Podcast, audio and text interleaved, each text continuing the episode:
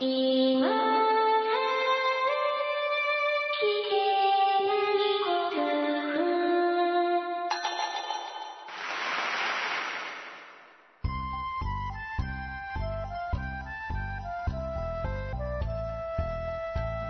スコアを忘れるための文化系ゴルフポッドキャスト、今更聞けないゴルフを始めます。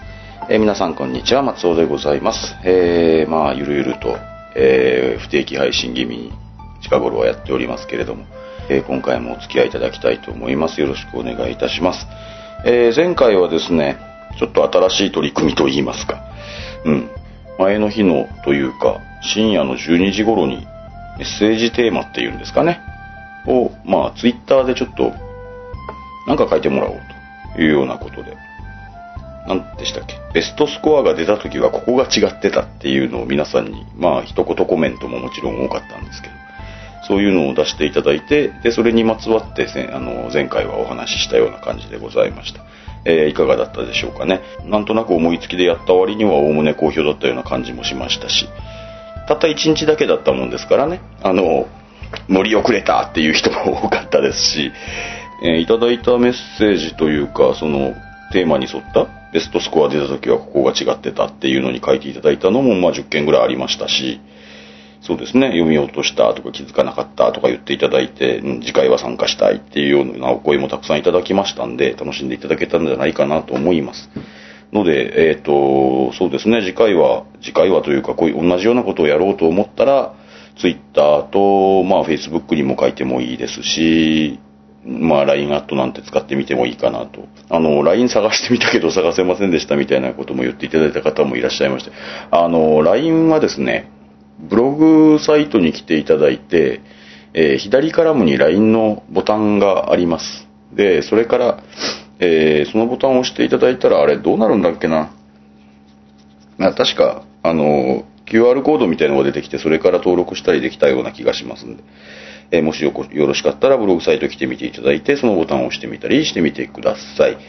えーというわけで、えー今週はですね、あの、普通のコメントを随分ご紹介をお待たせしてましたんで、そちらのご紹介を今回はしていこうと思っております。よろしくお願いします。さて、えー、メッセージご紹介してまいります。えー、これはですね、浅草どさくさインタビューの、あの森さんにインタビューした回の、えーメッセージでございますが、えー、ヨッピーさんからいただいております。ありがとうございます。えーいつも楽しい配信ありがとうございます。不定期でも構いませんので、いつの間にか終了していたなんてことがないようにしてください。いつの間にか終了してたそうですね。まあ、うーん、やめるときはやめるって言うって前も言いましたけど、なんとなくね、うん。うーん。回転がうまいこと回ってるときは、ポンポンポンポンできるんですけどね。うん。まあ、何よりも燃料となる皆様のお声が大事なので、ぜひ、あの、たくさんお声をお寄せください。やめなくていいようにというか。求められているっていうのはやっぱりね、うん、あの、大事なところだと思います。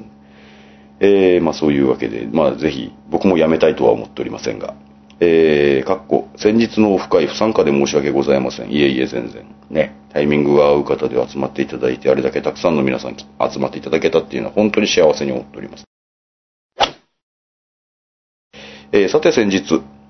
知り合いとのラウンド中、グリーン上でマークを押しピンタイプ、まあ、あの、ゴルフ場で配ってるやつですね。あの、もらえるやつというか、あの、スタート室の前とかに置いてあったりしますよね。うん。えーえーその押しピンタイプに変えてくれと、同伴競技者から言われたと。依頼があったと。で、あのーその時に自分が使ってたのは、松尾氏が作成した缶バッジタイプではなくと書かれてますが、えー帽子に磁石で取り付ける普通のものだったと。うん。まあ、そうですね。今使われているのはその、あのタイプが多いでしょうか。この場合、移動だけで済むと思われるので、そうですよね。移動すりゃ済むことだろうと思うんですが。で、ルール上拒否できるのだろうかと書かれております。えーマナー上ではわからないでもないが、と、うん、いうことで書かれております。えー押しピンマーカーに変えてくれと言われたと。どうでしょうね。まあ当たる可能性が高いっちゅうんだったらね。実際問題、やっぱり押しピンマーカーでもなんとなく嫌ですもんね。うん。まあ、たまにね、あの、同伴競技者のボールが当たりそうだっつって、ちょっと小さめの、まあ、マーカーにしようっていう意味合いもあるでしょうし、あの、押しピンマーカー薄っぺらいですからね。うん、押しピンタイプにしてパターでトントンして平たくしてっていうような方いらっしゃる気もしますけどもね。うん、けどあれに変えてくれって言われたのを拒否する、どうでしょうね。まあ以前もマークに関してのルールで取り上げたことありますけど、えー、ルールにはですね、えー、拾い上げる球の位置はボールマーカー、えー、かっこ小さなコインや同様のものも含むを、かっこ閉じるね、を球の真後ろに置いてマークするべきであるって書いてあるだけで、基本何でマークしてもいいんですよ。何でマークしてもいいですし、あの、特段これでしないといけないっていうこともないですし、球の真後ろに置くのが、まあ今通例になってると思いますけど、別に反対側にマークしたからといって怒られるっていうことはないんです。あの、大事なのは同じ場所にリプレイスできるっていうことだけなので、うん、というわけで、まああんまりなんか、たくさんルールで決まってるとかいうことではないと思うんですけど、まあ状況が許せば押しピンに交換してあげるのもまあ別にいかんことはないと思いますけど、まあ断ったからといってペナルティがどうのこうのという話でもないと思いますね。どうでしょうね。もし事情が許せば変えてあげたらいいんじゃないですか。うん。特段なんか決まってることはないと思いますね。うん。どうでしょう。まあなんかご意見でもありましたらぜひ、はい、お寄せください。というわけで、よっぴーさん、うん、大してお答えにもなってないと思いますけど、えー、まあそんな感じだと思います。ありがとうございました。えー、続きましてですが、これはその次の回になってたんだったっけな？うん、すいません、あやふやになっちゃいましたが、えー、こちら、ひいひいじじいさんからいただいておりました。えー、レーザー距離計についてのメッセージ以前いただいてましたよね。えー、先日、レーザー距離計についてコメントした手前、松尾さんがなんであんな細いピンフラッグのピンのようなものに焦点が合うんだと 言いましたね。えー、そういう疑問を呈せられていたので、買うとなったらネットで調べればわかるのかと思いましたが、簡単に説明しますと、ピンシーカー機能っていうそうですけど、えー、レーザー距離計は、えー、人には安全なレーザー波を目標物に発射して、そこから反射して戻ってくる時間差を高速演算することにより、瞬時に距離を算出するのですが、と。複数の反射情報から最も近くの測定結果、ピン、まあ、ピンフラッグなどと書かれてますが、えー、優先的に表示する機能なのだそうですと。これによりピンなど細い目標物を狙う場合、対象の後ろにあるものを誤感知することが少なくなるそうですと。いうことで、なんか阪神交易の説明書からということで、あの、引用していただきました。うーん、まあ要するに、まあ僕らがピンに対しての距離を測っている時っていうのは、えレーザーが飛んでいくのはピンに一番初めに当たるはずと。で、その奥には、まあ、それなり、ね、山なりなんなり、もしかすると何も見えないかもしれませんよね。うん。あの、山の頂上みたいなところを想像すると、もう空しかないかもしれないんですけど、その中の一番近いところを取ってくると。っていうことは勢いピンにきっちりあのピントが合うというか、そういったことになるんでしょうかね。うん。そんな難しい機能があるんですかね。なんか、例えば、どういうものを想像したらいいだろう。えー、空気中の塵とかそういうものは大丈夫なんでしょうね。なんかね、意地悪をなんか言いたくなりますが。えー、メッセージまだ続きます。もともと軍需産業で開発された機能なのでしょうと。えー、測定対応距離1300ヤードとなっていますので、1300ヤードですか。うん。えー、スナイパーは少なくとも1キロ先の目標物を狙うことができる機能を持った銃を選択すべしといった軍需技術を応用したものではないかと思われます。はあ、すごいですね。1キロ以上ですね。えー、マークカナイさんも以前から使用しており、米国のプロのキャディはほとんどの人が使用しているそうですと。ブッシュネルですね。うん。ブッシュネルを買ったっていうメッセージを確かその前の回にいただいてたんですよね。えー、まあ、えー、っと、私は昔オーディオで米国製のスタジオモニターを使用していたのですが、スピーカーコードを決戦する端子があまりにチャチいので自分で変えてしまったのですが、オーディオの音質特性は別としてと書かれてますけど、えー、軍需規格品でしたので、信頼性は抜群のあ端子だったそうですと。なるほど。まあ、軍需規格品というのはやっぱりそれなりの、なんつうんですかね、信頼性っていうのはやっぱり高いっていう部分はあるんでしょうね。うーん、ブッシュネルか。確かにですね、ブッシュネルとニコンってですね、測定可能距離が倍ぐらい違うんですよ。うん。確かニコンが600ヤードぐらいで、ブッシュネルが書かれてる通り1300ヤードとかあるんですけど、かといって600ヤード測る必要があるかって言われたら多分ないんで、僕は全然ニコンでいいやと思ってるんですけどね。まあいいんですけどね。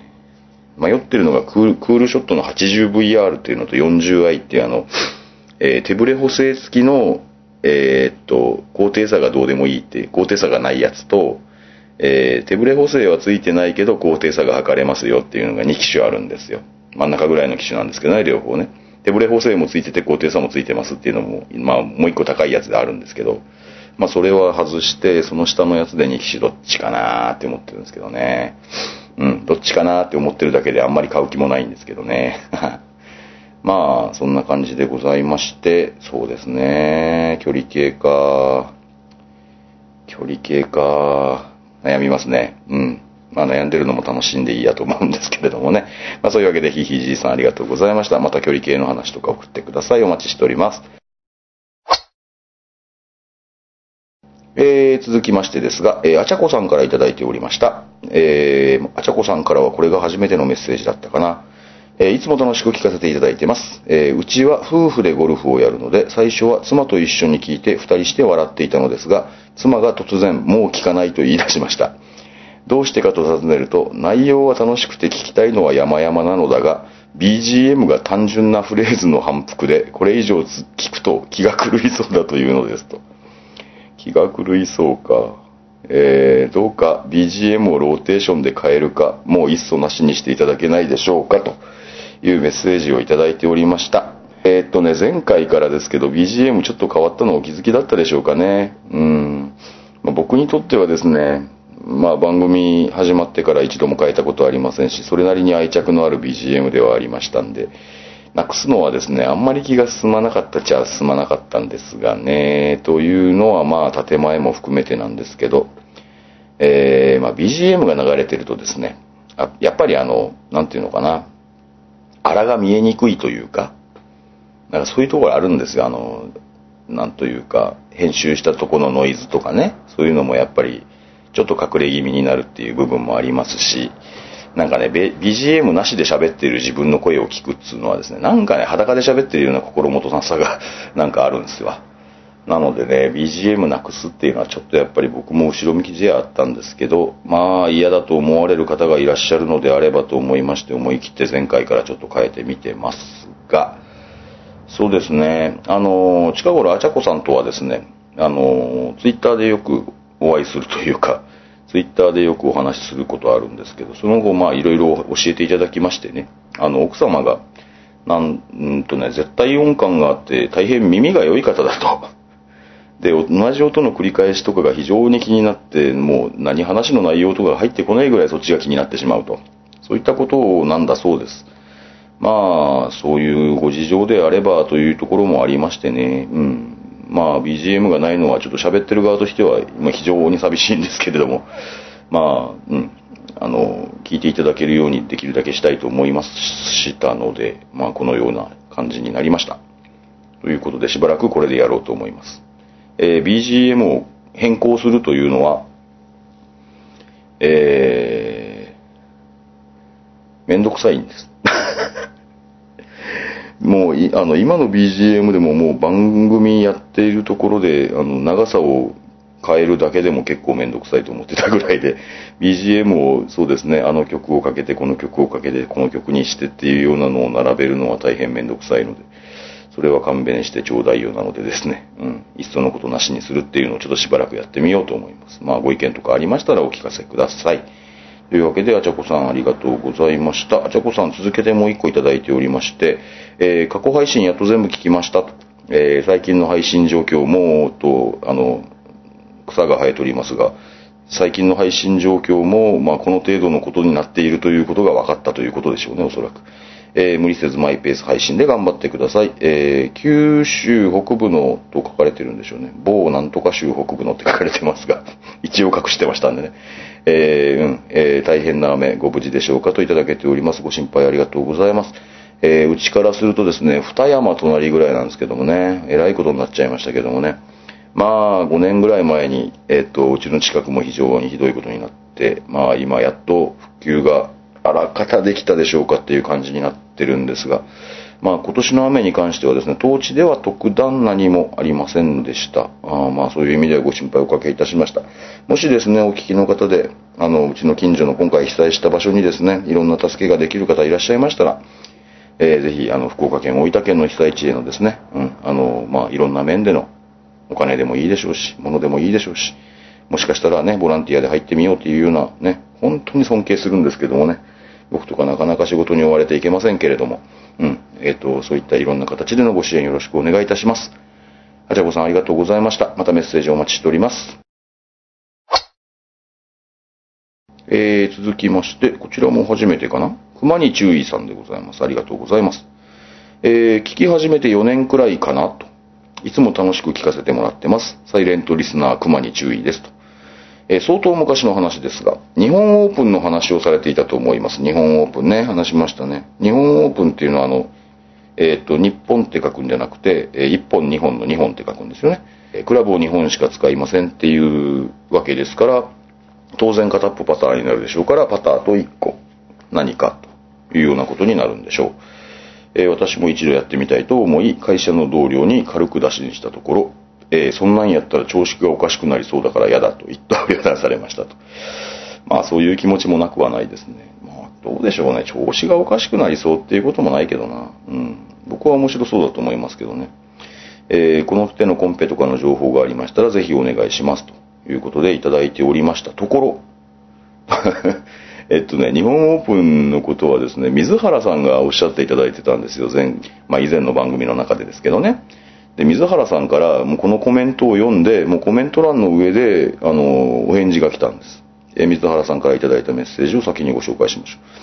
えー松尾さん先日は楽しい時間をありがとうございました。こちらこそでございます。水原さん、あの、東京の皆さんを集めていただく、もう幹事さんというか、もう首謀者として頑張っていただきました。本当にありがとうございました。足を向けて寝ておりません、多分。うん。えっと、やっぱり今更のリスナーは楽しいですねと書いていただいています。本当ですね。一発で打ち解けちゃうと書いていただいてますけど、本当そうですね。なんであんなみんな仲いいんですかね。すごいなと思います。えーまた機会があれば皆さんも勇気を出して参加してみてほしいですね。本当に僕もそう思います。うん。絶対に楽しいからと書かれてます。うん。本当に絶対楽しいですから、勇気を出して参加してみていただきたいです。えーということで、熊に注意さん、次回の日本オープンは10月21日土曜日です。茨城の南筑波ゴルフ場です。えー日本オープンで検索してみてくださいと書かれています。えー今回は予選はありませんので一発決勝です。噂によると日本一の方も出場に向けて調整中なので日本一の方っていうのは何なんでしょう。えーきっと面白いと思います。ウェッジで出るとか言ってるしと。ウェッジで。ウェッジか。ウェッジってけど、そうね、バンカーとかは怖くないでしょうけど、ウェッジだとどうしても400ヤードあったとしたら、3回ぐらいは打たないと、3回ぐらいって、まあ僕だったら、まあ、まあ100ヤードぐらいしか出られてませんからね。大変だろうなと思いますけどね。うん。で、あ、もしかしたらプロもって書かれてます。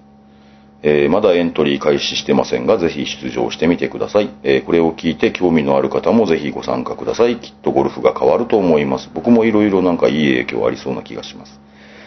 えーちなみにスコアではなく、ポイント制なので、腕前は気にせず参加してほしいと思いますだそうですよ。ポイントを貯めていくんですね。えーダボ1点、ボギー2点、パー5点、バーディー10点、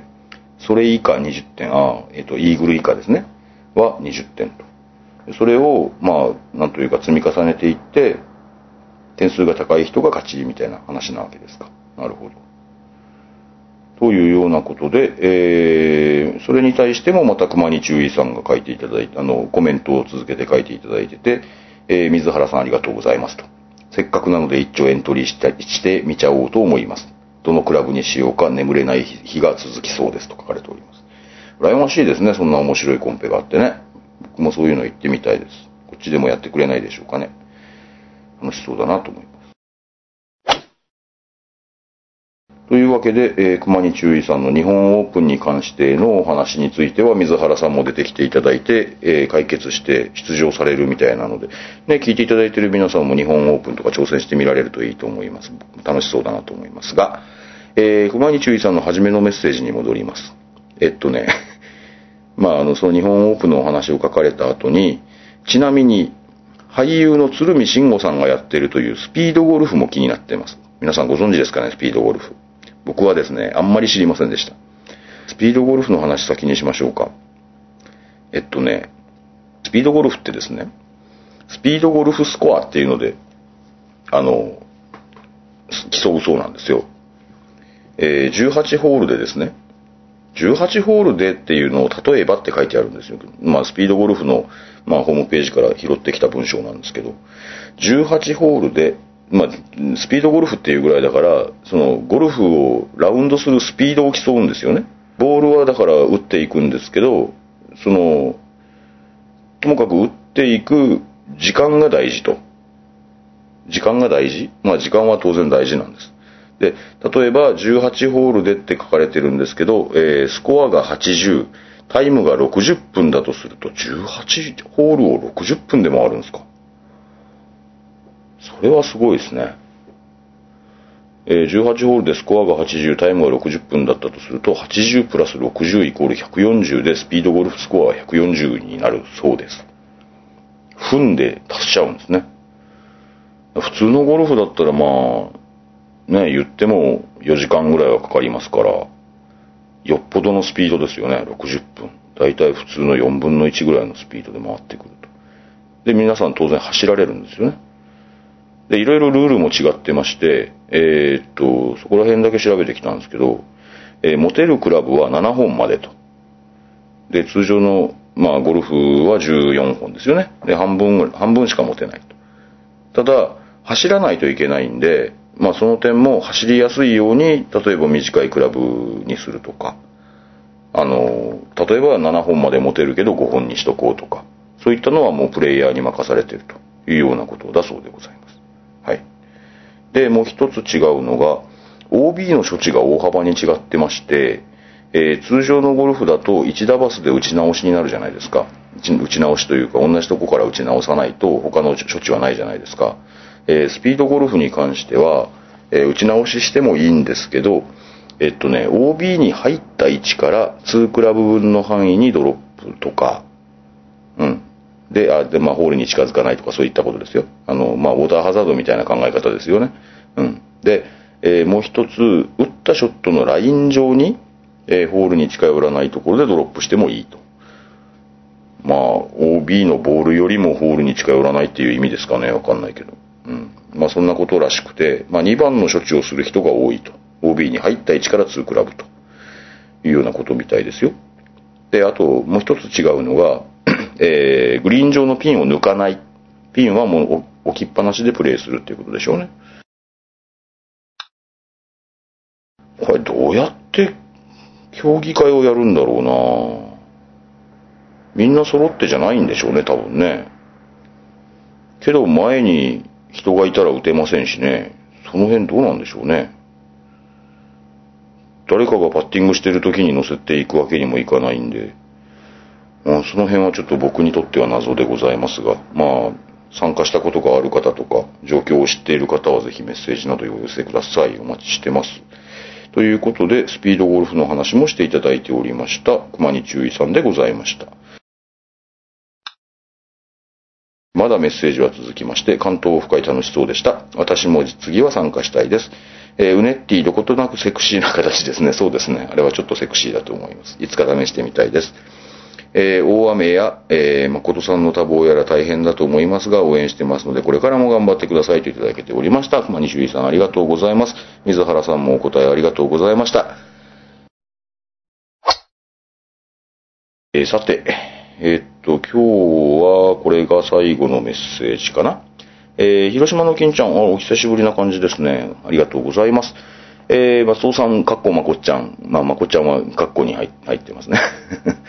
えー、いつも楽しい放送ありがとうございます。広島の金ちゃんです。さて、先日、ゴルフコンドルのコウキさんが放送で紹介していたコスパが最高なゴルフボールえースネルマイツアーボールを使ってみましたよ。あー、マイツアーボールね。えーそもそも箱から出してすぐにどっかの山奥に飛んでいっておらんようになるので、あまり高いのはちょっと気が引けてたところ、えーダース4000円ぐらいなら試す価値があるかと思ってポチッとしました。なるほどね。えー下手くそながら感想ですがと書かれてますが、えー打感は最高と。アイアンで打つとグニューンと潰れてプシューと空気が潰れる音がしてビューンと飛んでいきます。最高でした。ただ、デザインが非常にダサい。まあダサい。カタカナでスネルって書いたのと同じくらいダサい。いや、そっちの方がまだいいかもって思うぐらいダサいと。よっぽどダサいって思われてるんですね。えータイトリストを使ってた同伴者のボールがかっこいいことかっこいいことと。えーデザインを何とかすればベストバイボールになること間つ間違いなしですねと。えーそれではまた放送楽しみにしてますと、金ちゃんさんからスネルのマイツアーボールについて、えーメッセージいただいておりました。スネルね。僕まだ試してないんですよね。いい噂は聞くんですよ。なんかね、近頃ボールが減るスピードが遅いんですよ。まだいっぱいあるんですよ。プロ V1 じゃないや。えっと、レッドスターがまだいっぱいあってですね、減るスピードが遅いんですよね。まあ買ってもいいんですけどね。もちろんね。うん。まあどっちかっていうと OB 打たないっていうよりはゴルフ行けてないだけと思うんですけど、なかなか手持ちのボールが減らないもんで新しいボール買うっていう機会がないんですけどもね。次になくなったらスネル使ってみたいなと思ってるんですけど、まあ見る限り僕ちょっと実際のスネルのボールを見たこともないのでですが、言うほど格好悪いですかね。僕そこまで思わないんですけどね。スネル2種類ボールがありまして、あの、ゲットサムっていうもう一つ安いボールもありまして、Get Sum が、えっと、確か2ピースの、まあ、言ったら、えっと、ディスタンス系うん、 Surlyn カバーのね。で、 My Tour っていうのが、まあ大体、あの、大体いろんなニュースで絶賛されているのはこの My Tour 高い方のボールで、こっちはウレタンカバーの、まあいわゆるスピン系のボールで4000円ぐらいなんですよね。で4000円ぐらいで、なかなかのスピン系のボールが買えるっていうのは非常にお値打ちと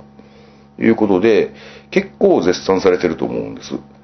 で、皆さん、あの、本当お試しいただきたいと思いますし、お試しになった方はぜひ感想を聞かせていただきたいですし、僕もお試ししてみたいのですが、そうですね、うん、お手持ちのボールが少ない方はぜひ一箱買ってみていただきたいと思うんですけど、それこそですね、プロ V1 の開発もされた方、タイトリストのね、と、えっ、と、テーラーメイドにも行かれて、あの、ツアープリファードとか、あの、テーラーメイドの、まあ、いわゆるフラッグシップボールを、えー作られていた、えーディーン・スネルさんという方が、まあ、独立して作られているというようなことで、で、ノウハウは、あの、十分持っている会社と考えていいはずなんですよ。うん。それこそプロ V1 と同じものを、まあ別のラインで安く提供できるラインを使って、まあ比較的廉価に開発してるというようなことで、えールフボールに関する38の特許を保有していますと書かれているんですけど、そのスネルさんがですね。うん。なので結構ゴルフボール界では、あの、結構神的な人みたいですよ。が作ったボールっていうことみたいなので、ぜひ試してみていただきたいなと思います。スネルのマイツアーボールですね。はい。僕も機会があったらというか、できるだけ近いうちにマイツアーは打ってみたいなと思います。どのくらいダサいかもちょっとチェックしてみたいと思いますのでですね。はい。えー、ぜひ皆さんも試してご感想などお寄せいただきたいなと思います。というわけで、えー広島の金ちゃんさんありがとうございました。はい、そういうわけでございまして、当番組今更聞けないゴルフはブログを中心に配信しておりまして、iTunes などの自動配信ソフトウェアでお聞きいただくことをお勧めしております。ブログにはコメント欄はもちろんメール、Facebook、Twitter など皆様のお声を頂戴できる方法を取り揃えております。えー、Twitter なんかね、いつもあの僕昼間裏うろうろしてたりしますんで、えー気になることでもございましたらご連絡お待ちしております。えーっと、なんか書いていただきましたらすぐ返事します。また、えー iTunes のレビューとかもお待ちしております。えーまだお書きいただいてない方はぜひご一筆お付き合いください。e メールアドレス今更ゴルフアットマーク gmail.com です。それではまた来週あたり、来週あたり、来週あたりかな？うん、お会いしましょうか。ありがとうございました。